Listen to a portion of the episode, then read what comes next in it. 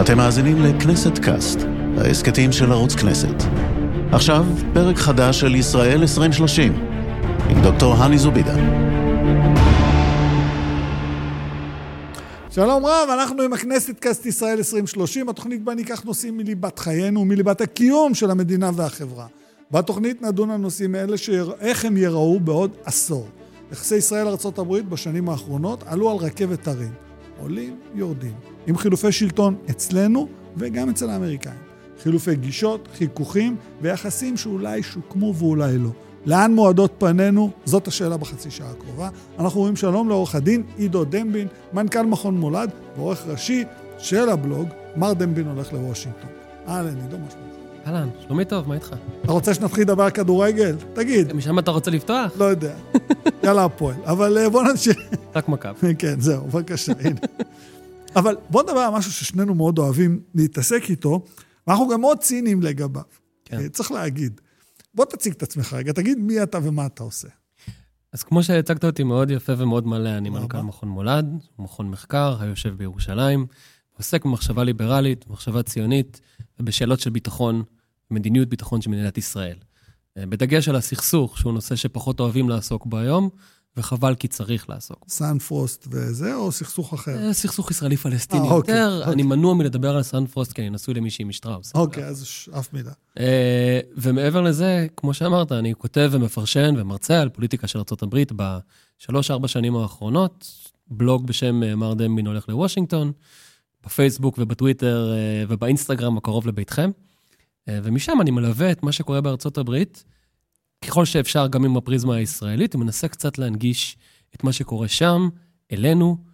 לא תמיד זה בדיוק אחד לאחד, ולפעמים צריך קצת להסביר, אבל זה כיף גדול. בוא נתלונן רגע. יאללה. כל מי שאין לו מושג בארצות הברית, חושב שהוא כשיר לכתוב משהו על המדינה הנפלאה הזאת, שהיא גם קצת מטורפת, כן. ולפעמים זה יוצא בצורה מאוד עקומה, כאילו, מתוך הישראליות. אני חושב שאנחנו בכלל חיים בעידן כזה, נכון? כל אחד שלא כן. יודע שום דבר על כלום. אם חשבנו שהתשעים זה הפוסט-מודרניזם, אז היום זה הפוסט-אמת. תראה, אני הראשון שיודע שחטאתי בזה מעת לעת וכתבתי על נושאים שאני פחות בקיא בהם, אבל אני משתדל, נגיד כשאני מתבטא בעד חיסונים נגד קורונה, משתדל להתבסס על איזשהו מדע מחקר. בדוק, מחקר, אנשים שאני ככה סומך את דעתי עליהם. בכל מה שקשור לארה"ב, אני משתדל לתת לאנשים את, ה, את המקורות, את הגושפנקה הזאת, שאני יודע על מה אני מדבר, ואני בודק את עצמי, אני גם לא מתבייש, אגב, לחזור בי אם מוכרחים אותי על טעותי. לשמחתי זה לא קורה המון, אבל אתה יודע, יש כן. לי זמן. ת, תן לי לקרוא לך משהו ונתחיל את הדיון יאללה. מזה, כי אנחנו מדברים על יחסי ישראל-ארצות הברית, שידעו עליות ומורדות, ואנחנו כאילו, אנחנו ב-PTSD של עידן טראמפ. כן. אנחנו, אני אני מקריא לך משהו שכתוב, ויחסי ישראל-ארה"ב בעידן אה, טראמפ-נתניהו הם מהטובים שהיו, זה ככה מתחיל הדיון. ארה"ב גיבתה את ישראל באו"ם, שזה מאוד חשוב, כי או"ם שמום, אבל אז שים לב, ההישג הגדול ביותר של נתניהו בהקשר זה הוא ההחלטה של טראמפ לבטל את הסכם הגרעין עם איראן ולהטיע עליה סנקציות מחודשות. עכשיו, אני קראתי את המשפט הזה שש פעמים, וגם הלכתי והסתכלתי על מה שקורה עכשיו. במשא ומתן לחזרה להסכם הגרעין מול איראן, כן. שישראל בכלל לא חברה בו, אבל מתה להיות חברה בו. כן. ומחווה את דעתה ריגרדלס, בין אם משם ובין אם... זה מחווה את דעתה? כאילו, היא לא מפסיקה לחוות את דעתה. בוא, בוא רגע נדבר על זה. לצאת מהסכם, והיום המצב שבו אנחנו עומדים, איך זה נתפס היום בעיני האמריקאים? עזוב רגע את הישראלים, אני יודע מה זה פה. כן. לנו פה משהו יותר לאומי, יותר... אבל מה קורה שם? תשמע, האמת שרק המשפט האחד הזה שאמרת, יש בו כל כך הרבה דברים to unpack, מה שנקרא. כן. החל ממורכבות היחסים בין ישראל אה, לארצות הברית, דרך המעמד של ההסכם הזה, וכלה בכמו שאמרת, או"ם שמום, שיחסית למשהו שאנחנו אוהבים לזלזל בו, אין הרבה דברים שעושים לנו טוב על הלב, כמו לראות את ראש הממשלה שלנו מדבר באנגלית ברור. בבמת האו"ם, או לשמוע שישראל קיבלה איזה, אתה יודע, דני דנון, נדמה לי, עשה את המזנון כשר בימי חמישי או משהו כזה באו"ם. יחסית למדינה שלא אכפת לה מהאו"ם כל כך, אכפת לנו נורא. אבל לנקודה שהעלית, אני חושב שהיחס האמריקאי לנושא האיראני, וצריך להבין את זה, הוא שונה מאוד מהיחס הישראלי. קודם כל, כי בניגוד לישראל, שבה מפמפמים לנו את האיום האיראני כאיום קיומי, כהאיום הקיומי, בעצם זה הדבר שצריך לד- לדאוג ממנו, לפחד ממנו.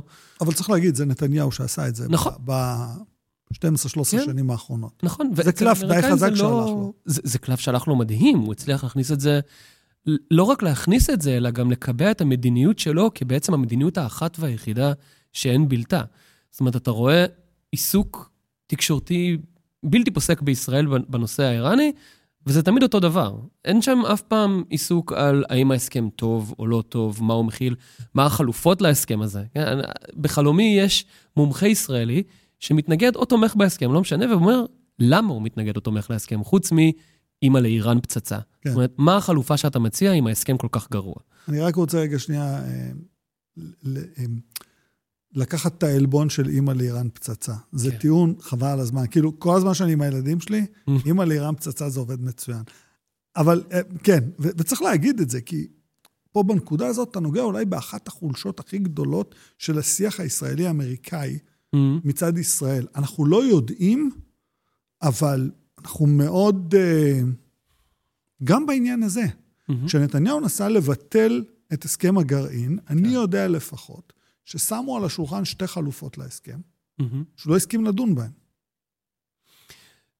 כמו שאמרת, העיסוק הזה הוא נקודת חולשה בהרבה מובנים. אמ, וזה לא מפתיע שנתניהו לא מסכים לדון בחלופות. אני באמת, אמרתי ואני חוזר ואומר, אני באמת לא יודע מהי האלטרנטיבה מבחינתו. מה הוא, ול, ולצורך העניין גם ראש הממשלה לפיד, נכון להיום, ככל שהוא מתנגד להסכם, וזה הרושם שאני מקבל, מהתבטאויות תקשורתיות ו- ו- וכדומה, ואני אשמח לגלות שאני טועה, מה החלופה להסכם? אפילו כשמדברים היום על תקיפה באיראן, מדברים על זה שאם זה בכלל אפשרי, מה שלא ברור אם זה אפשרי, ואני בוודאי לא שם את עצמי בנעלי מומחי ביטחון כדי להגיד אם זה אפשרי, ככל שאני יודע וככל שקראתי, גם תקיפה לא תעצור, אלא תעכב את התוכנית. ואם זה המצב, אז, אז בעצם אתם אומרים שהתוכנית היא מה? לתקוף אחת לעשר שנים באיראן? זה נשמע קצת מצחיק, אבל בהתחשב במציאות הישראלית, גם בעזה למשל, זה לא מופרך. אפשר לקנות רב-קו. כן, כן. בחזרה. כל שנתיים כן. בעזה, כל עשור באיראן. ובהקשר הזה צריך להבין שאצל האמריקאים, ועם זה התחלנו בעצם, זה לא, זה לא אותו עולם בכלל. האמריקאים לא מסתכלים על איראן כמו שאנחנו מסתכלים על איראן. זה לא איום קיומי מבחינתם. אין בכלל, אין דבר כזה באמת איום קיומי על ארצות הברית. ככל שיש, אני מעז להגיד שלפחות בעיני הדמוקרטים, אגב, האיום הקיומי הוא איום מבפנים. כן. איום על. הדמוקרטיה. כן. האיום הביטחוני, שמא ארצות הברית עומדת בפני כיליון, הוא לא דבר קיים.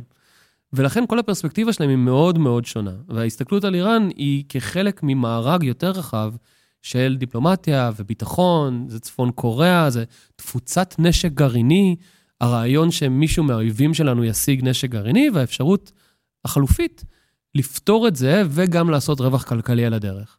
בוא, בוא, בוא נדבר רגע על, על הפרספציה הזאת, כאילו, אבל נלך עוד דרגה יותר גבוה. מהמם. כי אני, אני חושב שבתוך המשפטים, מה שאתה אומר, זה ארה"ב מסתכלת על ישראל בתור חתיכה בפאזל הזה, נכון, שנקרא המקום הכי משוגע עלי אדמות, המזרח התיכון. נכון.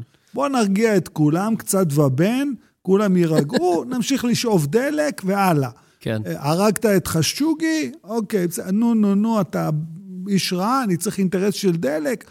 אמרתי כבר שאתה איש רע, בוא נלחץ ידיים, MBS. אבל, חיים בריאליזם פוליטי. לג... אבל האמריקאים לגמרי, כאילו, אני חושב שאם כן. צריך להגיד את זה, למרות שהרבה מאיתנו לא שמו לב, בתקופה של טראמפ הוא לקח את זה לקיצון. מהמם. כאילו, הוא היה מוטרף אחרי הריאליזם, כאילו, תעשו מה שאני אומר, אני אתן לכם מתנות. כן. תראה, אצל טראמפ אני חושב, אני אומר את זה בזהירות כי אני לא מכיר את האדם עצמו, אבל אני חושב שיש לי מספיק מידע, פחות או יותר, כדי, כדי להבין. טראמפ עצמו זה לא רק ריאליזם, זה גם באמת חיבה, אהדה, הערצה אפילו, למה שנקרא strongmen. הוא באמת אהב וקינה באיזשהו מקום במנהיגים חזקים, עריצים, דספוטים. קים ג'ונג. פוטין וקים ג'ונג און, שהוא הוא קרא לו Little Rocket Man, ואז אחר כך כאילו הלך ו, ונפגש. הפך אותו ל Big Rocket Man. כן, ממש ככה. הפך אותו מליטל רוקטמן כן. לאלטון ג'ון. כן, כן. אה, דוטרטה בפיליפינים, שטראמפ עכשיו, אה, לא, לא מזמן עשה איזה נאום פוליטי כמעט, למעשה ראשון, שבו מפרט עמדות מדיניות, מה הוא היה עושה אם הוא היה מחר בשלטון, וחלק מזה כולל אימוץ של דברים שדוטרטה אמר בפיליפינים. זה צריך להגיד, דוטרטה הוא המשוגע שאמר, אה, אני רע באנשים. אני רע באנשים. צריך לחס... קמפיין נשים- לחיסול נשים- סוחרי סמים, כן, אמר על עצמו, אני אהיה בעייתיות." היטלר של סוחרי הסמים. זאת אומרת, זה לא בן אדם מן המניין. כן. אבל טראמפ מעריץ את האנשים האלה, את הסטרונגמן האלה, אה, ולכן אני חושב שזה לא רק ריאליזם במקרה שלו, או שאולי זה ריאליזם על ספידים, אם תרצה, זאת אומרת, זה מין הערצה ליכולת to get things done, מה שנקרא, ואם אפשר עם מינימום חסמים. ולצורך העניין, קונגרס, בחירות, זה בקטנה. חסם. לא רציני, כן, ניסה לעשות את ההפיכה. אבל אני, אחרי שדיברנו על האיש ועל הבעייתיות, ותכף לא אכפת לי שתחזור לזה. אני רוצה לדבר על משהו שהרבה מאוד בארץ מפחדים לדבר עליו. כן. אני רוצה לדבר על אלה שתומכים באנשים כמו טראמפ. מהמם. כי ביחסי ישראל-ארה"ב מאוד נוח לנו להגיד, יש מפלגה דמוקרטית ויש מפלגה רפובליקנית. כולם יודעים שמסצ'וסט זה הסטייט הכי דמוקרטי בארצות הברית, 9.6 אחוז מצביעים, 96 אחוז דמוקרטים מצביעים רשומים, יש 4 אחוז מסכנים רפובליקנים שהם כנראה גם מאוד עשירים. אבל כשאנחנו מסתכלים על המפלגה הרפובליקנית, יש פה תהליך שהרבה מאיתנו מעדיפים להתעלם ממנו. וזה האוונגליסטים. וזה ה Bible Belt. וזה החשש הגדול שדיברת עליו, שאחת מהמדינות, ה-inner state, will secede from the union. כאילו, תגיד, אוקיי, אתם יודעים מה? לא מתאים לנו יותר. וזה זה בעיה. עכשיו, במובן הזה, עד כמה אתה מגלה שאנשים מבינים מה עומד מאחורי התפיסה האוונגליסטית, ואתה גם יכול להסביר קצת על התפיסה האוונגליסטית. אז אולי שווה להתחיל מזה. אגב, הנושא של סיסיד פרום יוניון זה נושא מרתק בעיניי, כי משהו שלא קרה אשכרה מאות שנים, אבל מצד שני, יש היום דיבור, גם אם לא על לפרוש מהאיחוד, על לפרוש נגיד מהמדינה. למשל. אה, ראינו אה, אנשים באורגון, שזו מדינה שנחשבת שמאלנית, מצביעה לדמוקרטים וואו. באופן די עקבי, ובמזרח אורגון, הצד הפחות קרוב לחוף, כאמור, כל, כל מדינות החופים... שלוחי המצח. אה, אז במזרח זה אזור יותר אדום. זה לא במקרה, אנחנו אולי נדבר על זה עוד מעט, על החלוקה הגיאוגרפית המאוד ברורה של אה, מי מצביע למי, כי היא באמת מאוד מאוד ברורה, אבל במזרח אורגון, שזה אזור יותר כפרי, חקלאי, קצת יותר מיושן, פחות ערים, פחות אה, זה, שם יש דיבור על אם לא לפרוש מארצות הברית, אז לפחות לפרוש מאורגון ולהסתפח למדינה אחרת, נגיד לאיידהו, כן, שהיא שהיא אדומה. אדומה לגמרי. כי אז, אתה יודע, מצא מין את מינו, ואנחנו יכולים להיות עם חברים שכמונו מצביעים לזה. זה כמו gerrymandering, אבל state gerry כן. mandering. כאילו, אני גורע את עצמי מה state שלי ל state יותר טוב. כן. מה שאגב, לפחות לפי החוקה, הוא לא ממש לא אפשרי. אפשרי. לא, אבל, לא, הוא לא. אבל אתה יודע, זה לא, זה לא עוצר אנשים מלהגיד, בסדר, אז בואו נשנה את החוקה. אה, אבל לשאלתך, הנושא של האוונגליסטים הוא חלק מנושא רחב יותר אפילו של מי הם קבוצות הלחץ המשפיעות בכל מפלגה. כי הקבוצות האלה, זה לא סתם שאין כמעט קשר ושאנחנו יודעים להגיד במידה רבה על רוב המדינות בארצות הברית, שהן מדינות לא תחרותיות, במובן שהבחירות שם הן, כמו שאמרת על מסצ'וסטס, אין סיכוי. כולם יודעים מי ינצח, מתי ולמה וכן הלאה. לגמרי. ויש באמת פחות מעשר מדינות שהן באמת תחרותיות היום, סגולות, מה שנקרא, שהשלטון יכול לעבור צד, וזה נובע מכל מיני אה, שילובים גיאוגרפיים, דמוגרפיים וכן הלאה. והאוונגליסטים, כקבוצה שהיא קבוצה מאוד מאוד גדולה, של עשרות מיליוני נוצרים בארצות הברית, קבוצה נוצרית, אתה יודע, בתוך הפלח הנוצרי הזה, עצומה, אני לא יודע, אולי אפילו הגדולה ביותר, אני חושב זה קבוצה ששמה את עצמה, וביתר שאת ככל שזמן חולף, אנחנו חיים בתוך העידן הזה, כקבוצת לחץ בקבוצה הרפובליקנית של הפוליטיקה. זאת אומרת, אין כמעט אוונגליסטים בצד הדמוקרטי. וזה כן. זה לא כזה רחוק, פעם זה היה. לא, היו, היו. ג'ימי קרטר נכון, היה... נכון, ג'ימי קרטר הוא בשלבים מסוימים. בחייו היה אוונגליסט בעצמו, הוא התרחק מזה בגלל הפוליטיקה שלהם, כן. כן. איש דתי מאוד, הנשיא הכי דתי אה, בעצם לפני ביידן. תדע לך, אכלתי איתו צהריים. אני קצת מקנא, אני מודה. בקינג דיוויד. יש לו עיניים כחולות מדהימות, הוא דתי. אני כן. הייתי בהלם כמה הוא אדוק. הוא מלמד ב Episcopal Church. Episcopal University, Episcopal Church University בג'ורג'יה. מהמם. מלמד עדיין קורס אה, כל סמסטר. ואני, כשאמרת את זה עכשיו, זה, זה קרה לי לפני הרבה שנים, אכלתי איתו, איתו עם דזמונד טוטו ועם אלה בהאט צהריים. אתה מנסה לגרום לי לקנא. אני מתנצל. ואני הייתי בהלם מכמה שהוא דתי. תשמע, קרטר, באיזשהו מקום, אני משער, הוא קצת ההשראה לג'ד בארטלט, הנשיא הטלוויזיוני ב West Wing, Yeah. שהיה נשיא מאוד דתי, עם סצנה מפורסמת שהוא מנאץ את שם השם בכנסייה בלטינית. ובעצם הנשיא הכי, אגב, הכי דתי מאז בארטלט, או מאז קרטר, הוא ביידן. ג'ו ביידן. בוודאי לא דונלד טראמפ, שהוא לא, לא. לא אדם דתי. וזה דווקא מעניין, כי טראמפ זכה לתמיכה של האוונגליסטים, בעוד שביידן, אדם דתי ששקל להפוך לא לכומר אותו. בחייו, הוא לא אוהבים אותו, כמו שאתה אומר, אני רב איתי מישהו בטוויטר שניסה להסביר לי, ממש להסביר לי, שאני לא מבין שביידן הוא לא באמת קתולי. כי אם הוא בעד הזכות להפלה, הוא לא קתולי. קצת כמו שאנשים זה, בימין, בימין הפוליטי הישראלי, לא חשוב שמות, אומרים שאתה לא ציוני אם אתה לא תומך בהמשך הכיבוש. פחות או יותר, אבל יש הבדל מאוד גדול, כי בתוך מדינת ישראל, הדיון הזה קיים, מתרחש, ואנחנו עוד יכולים לדבר עליו, כן. אבל בארצות הברית זה בכלל לא דיון. קרטר הפסיד את הנשיאות אחרי ארבע שנים, לא. כי הוא היה דתי, לא נכון. כי הוא היה... הוא היה פשוט נשיא לא טוב כלכלית. הוא נכון. התנהל לא טוב, הוא רצה לעשות שלום בעולם, לא דאג הביתה. ואגב, איראן שדיברנו עליה, הייתה נכון, משבר נכון, שהתרחש 77. בזמנו נכון. ונפטר דקה אחרי שהוא עזב את הבית הלבן. נכון, ש, שזה גמר לו את הסיכויים לחלוטין, אבל בתוך הנקודה הזאת, אני, אני רוצה רגע שתצייר לאנשים, כי, כי אתה יודע, אנחנו יכולים לדבר על הדתיים ועל האוונגליסטים ועושים עליהם מלא סדרות עכשיו, הם מאוד בונטון שיק בארצות כן. אבל אליהם התחברו עוד קבוצות מהמם. שהן לא בהכרח דתיות אוונגליסטיות. כאילו, זה לא ה-church goers, ה-mom and dad church goers with Mary and Joe. זה, כן. זה סיפור אחר. נוצ, נוצרה פה איזושהי... ואנשים לא מבינים שהברית הזאת יכולה להיות מסוכנת לנו.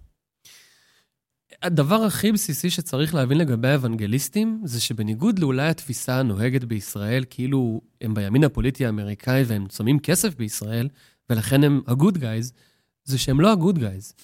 זאת אומרת, סליחה על הבוטות, אבל מדובר בקבוצה שבסופו של דבר, החזון שלה, הדרייב שלה, הוא שאנחנו, אתה יודע, נלך לא. לעולם שכולו טוב. גם אם לא, הם יעזרו נתנצל. לנו. כן. הם יעזרו לנו, הם ידחפו אותנו, או לכיוון הצלב או לכיוון המאכלות. הם רואים במדינת ישראל, וזה זה גם לא סוד, אתה יודע, זה דבר שהם מדברים עליו בצורה די... אנשים כמו ג'ון הייגי. תודה רבה, אה, קיבלתי בגללו מכתב תלונה לרשת ב', כשאמרתי שהוא אה, לא אוהב יהודים. אמרו לי, איך אתה יכול להגיד כזה דבר? הוא תרם בריכה באריאל. אמרתי לו, אתה לא רוצה להבין מה הוא רוצה לעשות בבריכה הזאת. אה, אתה יודע, זה מזכיר לי קצת, להבדיל ובהפוך על הפוך, היה עכשיו קמפיין בארצות הברית על הבחירות אמצע הרי, והמפלגה הדמוקרטית החליטה שהמועמדים שהכי נוחים עבורה לבחירות הכלליות, הם המועמדים הטראמפיסטים יותר. ולכן מה הלכה המפלגה הדמוקרטית הארצית ועשתה? תרמה כסף למועמדים טראמפיסטים שמכחישים את בחירות 2020, שזה באמת צעד נלוז, אבל אתה יודע, זה, מישל אובמה אמרה פעם, when they go uh, low we go high, אז עכשיו we go even lower. lower, כן. וזה קצת מזכיר לי את זה, זאת אומרת, זה שהדמוקרטים תרמו למועמדים שהם אה, פרו-טראמפים, זה לא בגלל שהם אוהבים את טראמפ, אותם. זה כי הם רוצים להביס אותם, והם כן. חושבים שזה המועמד שאפשר. להביס.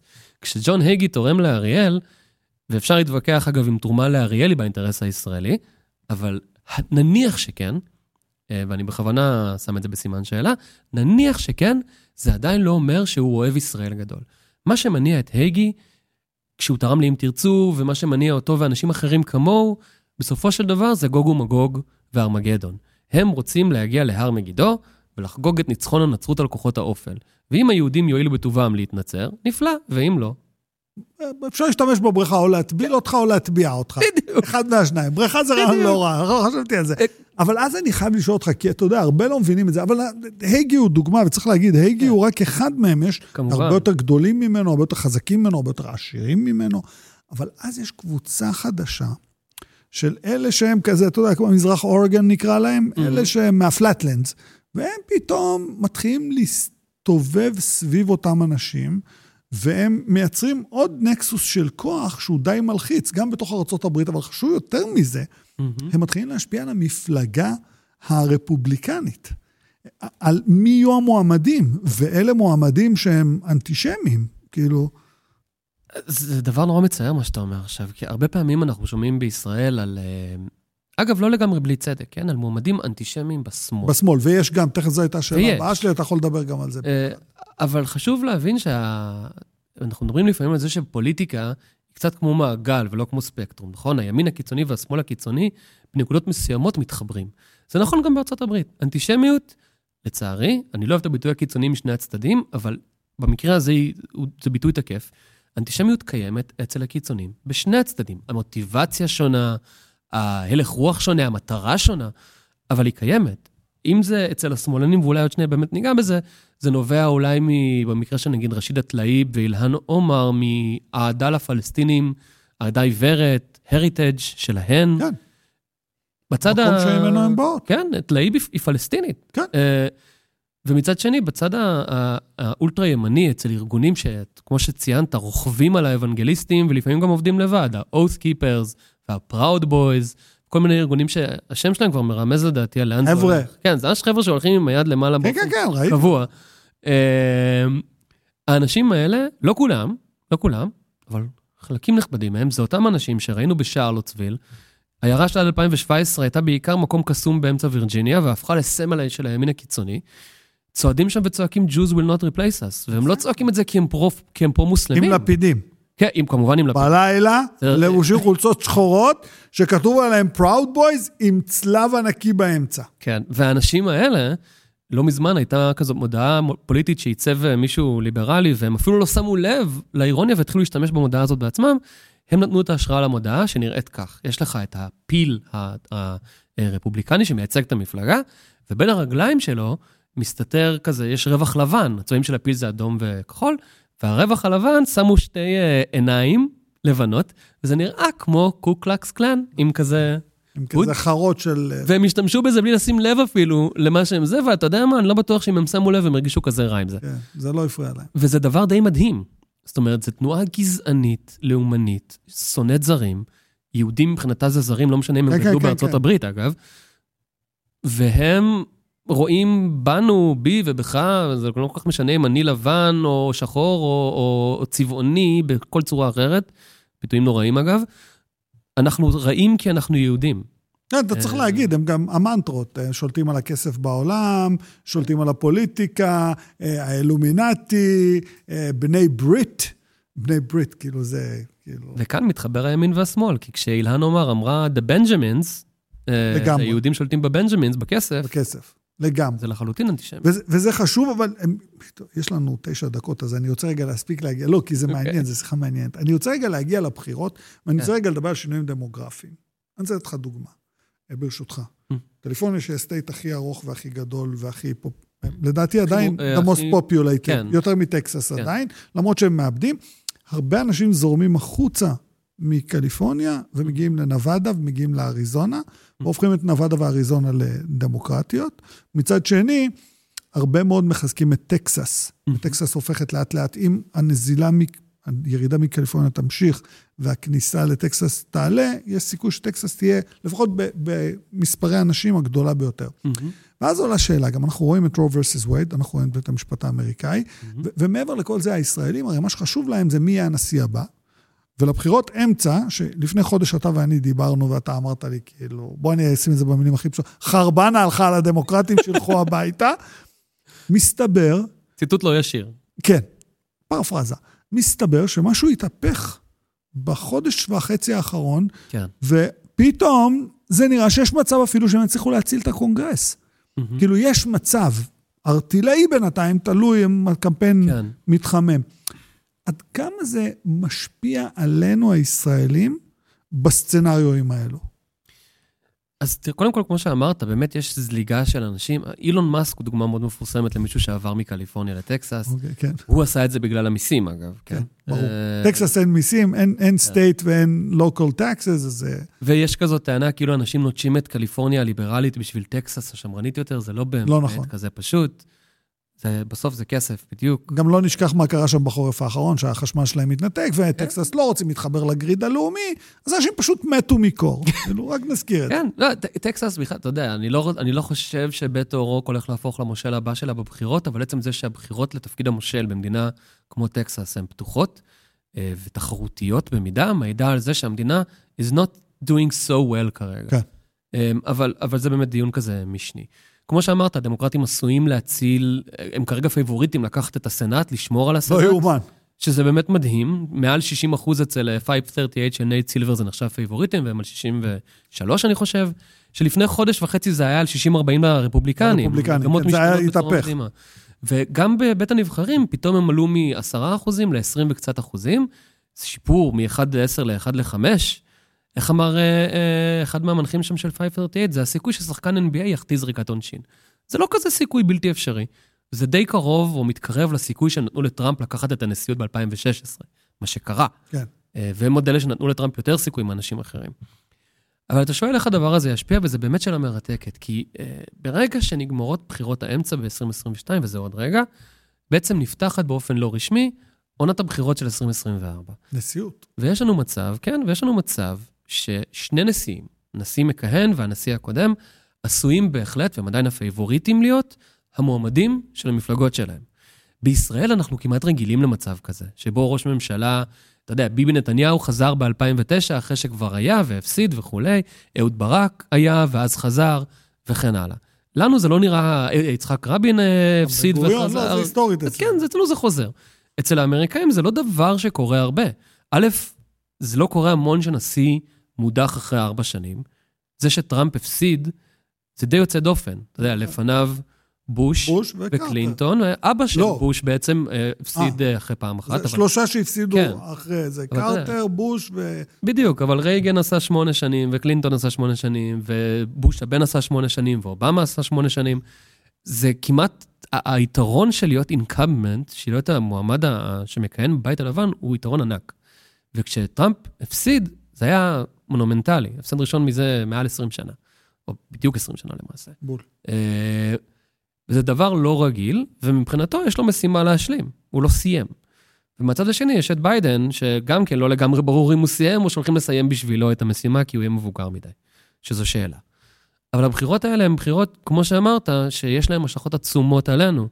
נכון להיום, מצד אחד, ביידן קצת, קצת, אה, כמו שאמרת קודם, ממסגר את ישראל בתוך המזרח התיכון באופן כללי יותר. הוא קצת, קצת לוקח צעד אחורה, נכון. מלהתעסק כאן. גם כשהוא היה כאן, אז הוא אמר כזה שתי מדינות, אבל that's about it. הוא לא... זה לא כמו אובמה לפני uh, קצת יותר מעשר שנים, שכפה הקפאת התנחלויות. כן. תחשוב על זה, ביבי נתניהו הקפיא התנחלויות בלחץ אמריקאי ב-2009. איפה אנחנו ואיפה הקפאת התנחלויות בלחץ אמריקאי היום. ומצד שני, זה לא כי לאמריקאים הפסיק להיות מעניין מה שקורה כאן, אלא כי יש מגמות מאוד מעניינות בתוך ארצות הברית לגבי היחס לישראל. וזה לוקח אותנו למה שהתחלנו איתו, שזה הידיעה הזאת בידיעות על היחסים בין ישראל לארצות הברית. כי יש איזו תפיסה בישראל שאומרת שטראמפ היה נשיא סופר פרו-ישראלי, ו- ואפשר להבין את זה, הוא הזיז את השגרירות, הוא הציע מפה יוצאת מן הכלל. רמת הגולן. כן, הוא הכיר בריבונות רמת הגולן, בעצם דחף ללא לפנות אף התנחלות, אף התנחלות, לא משנה בכמה עמוק בתוך השטח וכמה מנותקת היא מישראל הריבונית דהיום.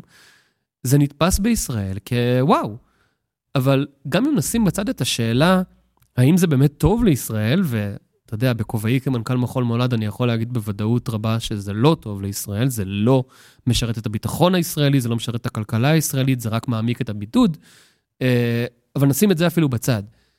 טראמפ ונתניהו אחראים במידה רבה, ואולי יותר מכל נשיא וראש ממשלה אחר, דווקא בגלל היחסים הטובים ביניהם, להפיכה של ישראל מנושא דו-מפלגתי, שהוא לא במחלוקת, שבו ישראל היא תמיד הפופולרית יותר, וזה, שוב, זה לא רק בגללם, אבל זה הרבה מאוד בגללם, לנושא מפלגתי.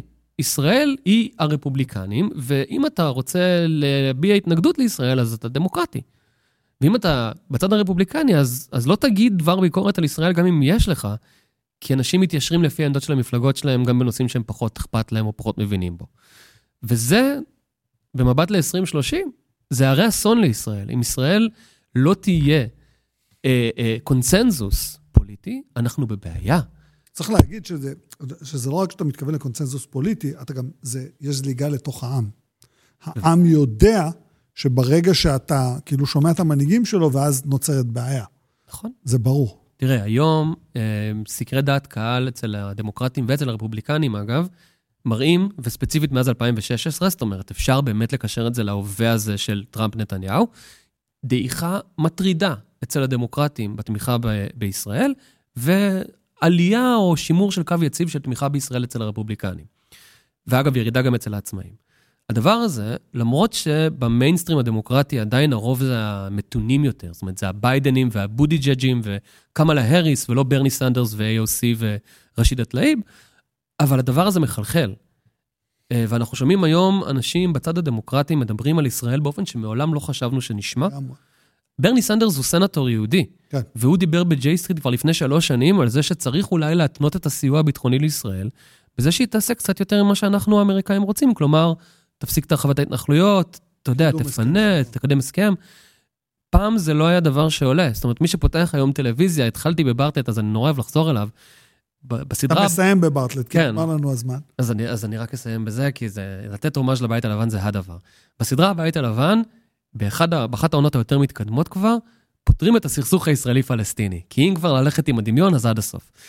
וכשאתה רואה את הפרקים שעוסקים בזה, לדעתי זה שניים או שלושה פרקים של ועידה דמוית קמפ דיוויד, רק שמסתיימת טוב, אז מעבר לכל השמץ של תראו אותם מתפללים, ואנחנו מתפללים, וכולנו בעצם אה, אותו דבר, והסכמי אברהם וכולי, אתה רואה איך העמדה האמריקאית של ממשל שהוא דמוקרטי-ליברלי, כביכול בסדרה, היא הרבה יותר קרובה לעמדה הישראלית.